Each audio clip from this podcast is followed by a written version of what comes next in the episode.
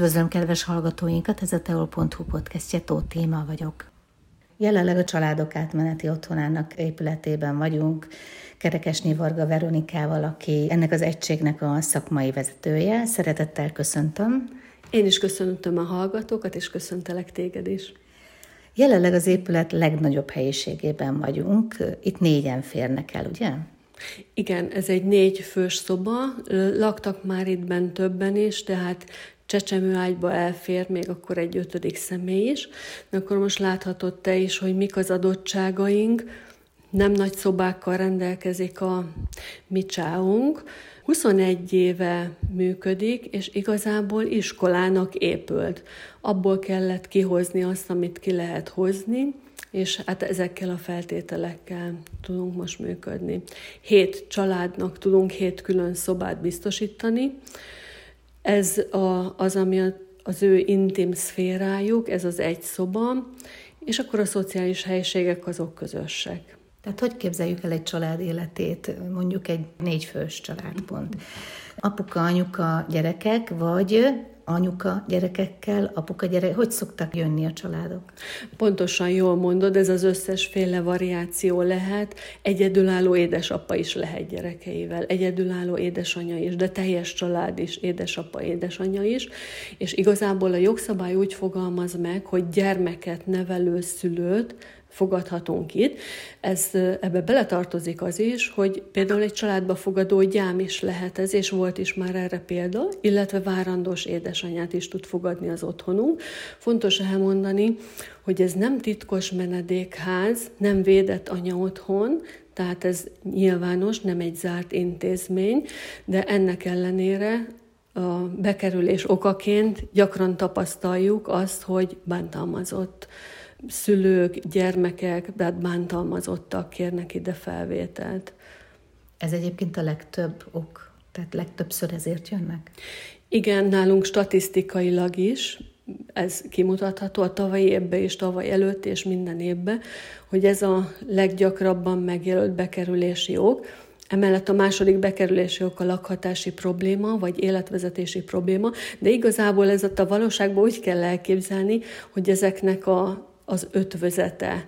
Tehát a bántalmazott édesanyja vagy bántalmazott család és lakhatási problémákkal is küzd közbe, tehát ez nekünk így komplexen kell megoldást találni a, a krízishelyzetbe, válsághelyzetbe érkező ügyfelek számára. Ti gyakorlatilag a Humán Szolgáltató Központ egyik egysége vagytok. Aki védelemre szorul, az a Humán Szolgáltató Központon keresztül jön hozzátok, vagy ide jön közvetlenül, hogy mi, mi szokott lenni általában? Így van, legtöbbször szakember delegálja hozzánk az ügyfelet, tehát ők már valahogy a rendszerben voltak, olyan is előfordult már azonban, hogy közvetlenül keresett meg minket bajba jutott gyermekes család vagy gyermekes szülő, őket is tudjuk fogadni, de a normál bekerülés módja az, hogy a szakember delegálja hozzánk. Hogy épül fel az intézmény? Hány szoba van? Milyen a központi egysége? Milyen, hogy képzeljük el az épületet magát? Hogy leírnád kérlek, hogy lássák maguk a rádióhallgatók is, hogy mégis milyen?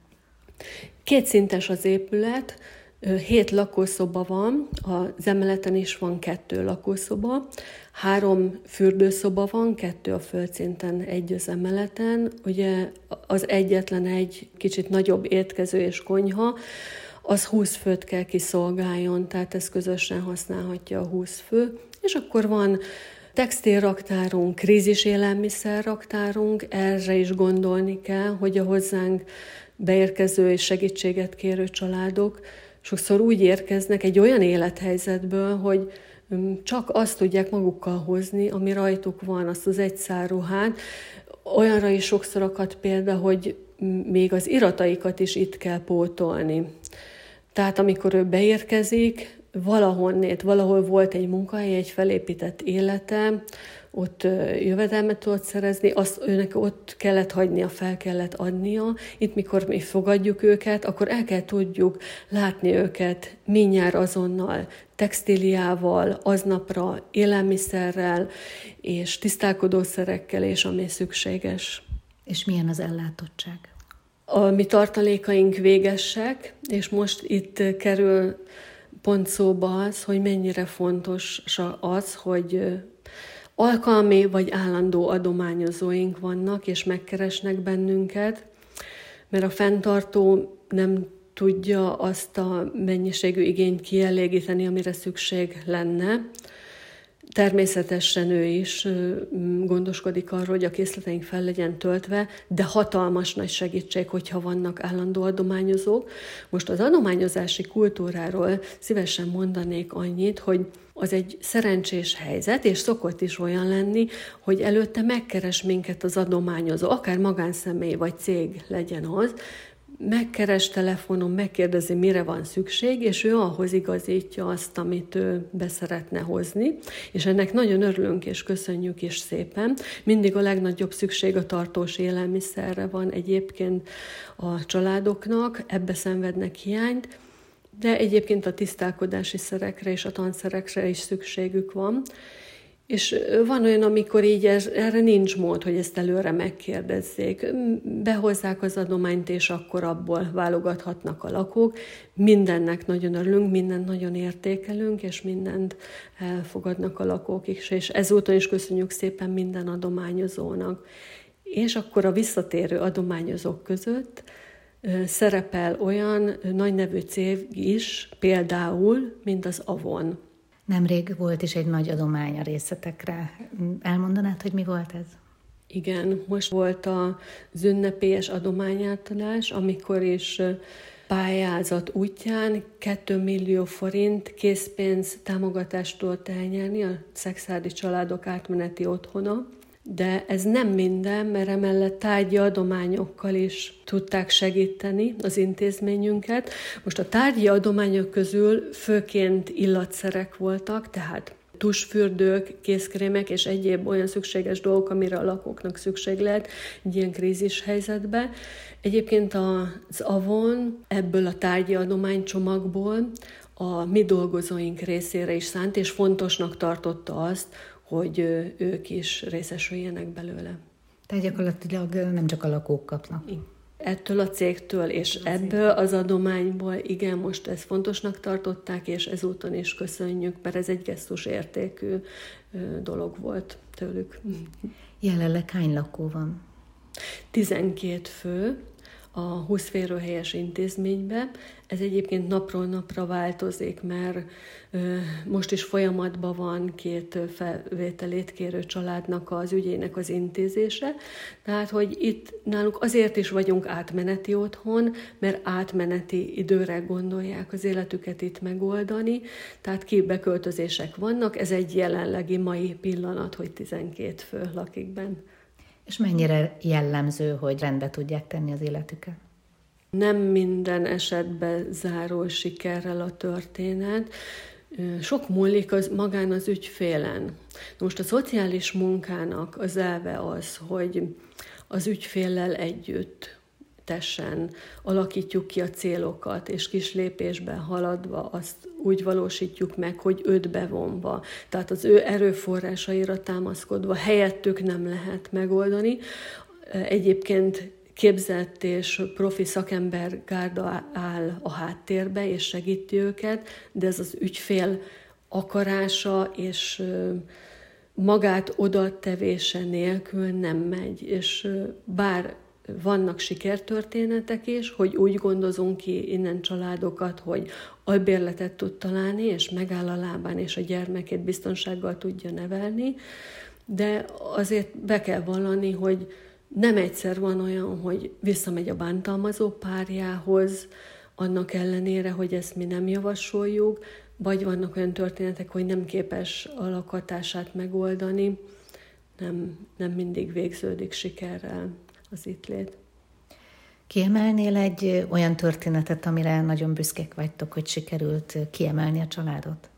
Nem ilyen nagy volumenű dolgok jutnak eszembe, hogyha sikertörténetre kell gondolni, hanem a mindennapos, amit az előbb is említettem, hogy kis célokat tűzünk ki a lakóknak, és az közösen végrehajtva kis célokat érünk el, én nekem az, az hatalmas sikerélmény, hogyha el tud helyezkedni, és itt munkát tud keresni egy ügyfél, és abból a jövedelméből egy kis tartalékot tud képezni, és sinem van, ezek, ezek sikertörténetek, a mindennapos, apró sikerélményeket tudnám itt említeni.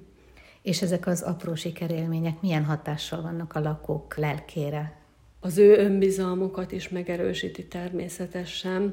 Na most tudni kell, hogy olyan ügyfelek keresnek nálunk menedéket, ahol gyakran előfordul az alacsony iskolázottság, vagy gyakran előfordul az, hogy nem rendelkezik előzetes munkatapasztalattal, tehát így az önértékelésébe is ez fontos szerepet játszik, hogyha egy, egy bejelentett munkahelyet tud találni, és az ő jövedelmét be tudja osztani. Igen, ez neki is sikerélmény, nem csak nekünk természetesen. Van-e valami terv itt a családok átmeneti otthonában, a lakókkal együtt? Ó, természetesen ebből a zavontámogatásból udvari programot szervezünk, ami ahol hát olyan meglepetés dolgok is lesznek, amit most nem merek elárulni a, a nyilvánosságnak, de mindenképpen az udvari programon kívül és az év során rengeteg fejlesztő foglalkozást tudunk tartani, és ezt eddig is egyébként figyelmet fordítottunk rá, és ez egy szakmai cél volt, hogy itt fejlesztések folyjanak, csak most ehhez az anyagi hátteret is meg tudtuk szerezni, és az eszközöket is be tudjuk szerezni. Ezek a fejlesztő foglalkozások, ezek egyébként olyanok, amik a családok mindennapi életébe segítenek a készségeket megszerezni. Tehát például az udvarszépítő program, vagy az udvarszépítő csoport, az olyan, amit mi magunk is a családunkban otthon megteszünk, hogy rendbe tartjuk, kisöpörjük, kigazoljuk, virágot ültetünk és locsoljuk, de itt a lakókat rávezetni erre, és kialakítani ezeket a készségeket, itt számunkra ez egy feladat, és ez egy örömteri feladat. De szívesen említek még olyan csoportokat is, amikor a szülőket, az édesanyát, édesapát bevonva, ilyen mondókázós és gyerekdalos foglalkozásokat tartunk, mert nem csak a gyermek fejlesztésére van szükség, hanem a szülőknek is ezt a készséget mi segítünk elsajátítani, hogy hogy kell a gyermekkel hasznosan foglalkozni. És egyébként ebbe örömmel vesznek részt, nyitottak rá szívesen, szívesen csinálják együtt a szülők velünk ezeket. Mennyi idős volt a legfiatalabb lakó? Van olyan, hogy ide születik csecsemő, úgy értve, hogy a kórházba születik, de itt lakásuk alatt születik csecsemő, és ez hát a zöldváró várandós édesanyának nyilván nem egy nagy öröm, nem, mert nem így képzelte el ezt a dolgot, de nekünk itt dolgozóknak mindig egy kicsit más élmény, mindig egy kicsit ajándék, hogyha itt csecsemő van a házba. Egyébként itt a készségfejlesztésnél pont itt megemlítem azt is, hogy itt nagy szükség van arra is sokszor, hogy a, az újszülött ellátásában tanácsokkal lássuk el. A védőnő egyébként egy fontos szerepet játszik, és ő hetente látogat minket, és ándó kapcsolatban vagyunk, tehát ő is a szakmai témünk tagja, de ettől függetlenül mi is segítünk a az édesanyjának a napi teendők ellátásában, a csecsemével kapcsolatban. Hogy viselkednek egymással a lakók? Mennyire toleránsak? Nem születnek itt mély barátságok, nyitottak egyébként, egymással szeretnek megismerkedni, de ugye itt idegen emberek vannak összezárva egy fedél alatt, és ez surlódásokra is ad okot, pláne a közös szociális helységek használata során. Ugye mondtam, hogy összesen egy konyha van a 20 lakóra. Nem mondom, hogy nem születnek ismerettségek, de ez nem az a helyzet, meg nem ez a helyszín, ami, ami a barátságok születésének kedvez. Az ember azt gondolná, hogy a nehéz helyzetben levő emberek könnyebben ismerkednek egymással, mivel hát nehéz helyzetben van mind a kettő, de akkor ezek szerint nem. De így nyitottak arra, hogy egymással ismerkedjenek, de így, így tudom fogalmazni, hogy nem születnek mély barátságok, nem tudnak itt ebbe a helyzetben mély barátságok születni. Vannak-e olyan kirívó esetek, hogy ide menekül az anyuka a gyermekekkel, és az apuka megtudja, hogy hol vannak, és ide jön? Igen, volt erre példa már nem egyszer, és mivel nem vagyunk titkos menedékház, és pláne, hogyha az anya nem szakítja meg például messengeren vagy egyéb elektronikus eszközön a kapcsolatot a bántalmazó édesapával, és ő maga elárulja, akkor itt ö, sajnos ide jöhet, Hát ilyenkor szükség van arra, hogy rendőri segítséget hívjunk, és akkor orvosoljuk ezt a helyzetet.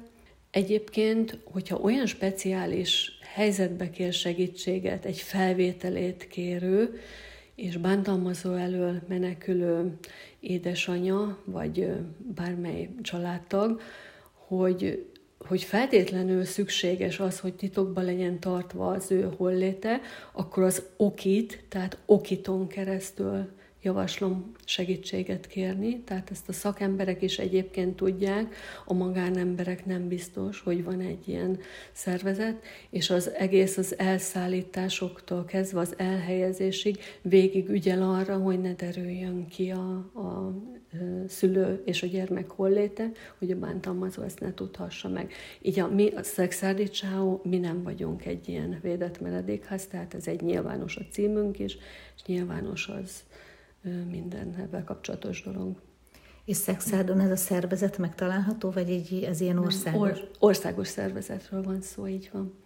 Te, mint szakmai vezető, mióta vagy itt a Csáonál? Alig több mint egy éve. Én úgy gondolom, hogy tanulom a szakmát, elfogadom a segítséget, és minden támogatást és segítséget meg is kapok a háttérből, és ezúton is köszönöm szépen. És erre számítottál, vagy nehezebbre? Szakmai szemmel?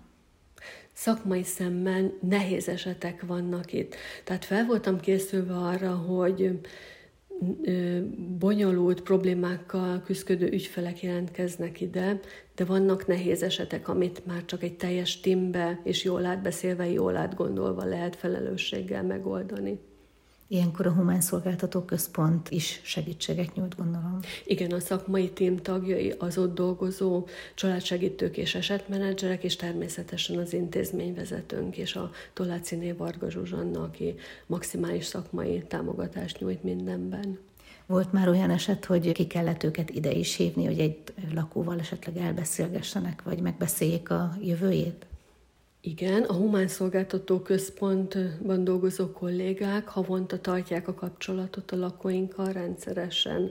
Vannak esetkonferenciák vagy esetmegbeszélések, és ez így működik, hogy rendszeresen dolgozunk velük együtt. Van-e valami szakmai vagy rehabilitációs munka, illetve tábor, vagy ilyesmi, amin részt vehetnek a szülők vagy a gyerekek? Van-e valami olyan program, ami segíti őket visszakerülni a rendes kerékvágásba, hogy úgy mondjam?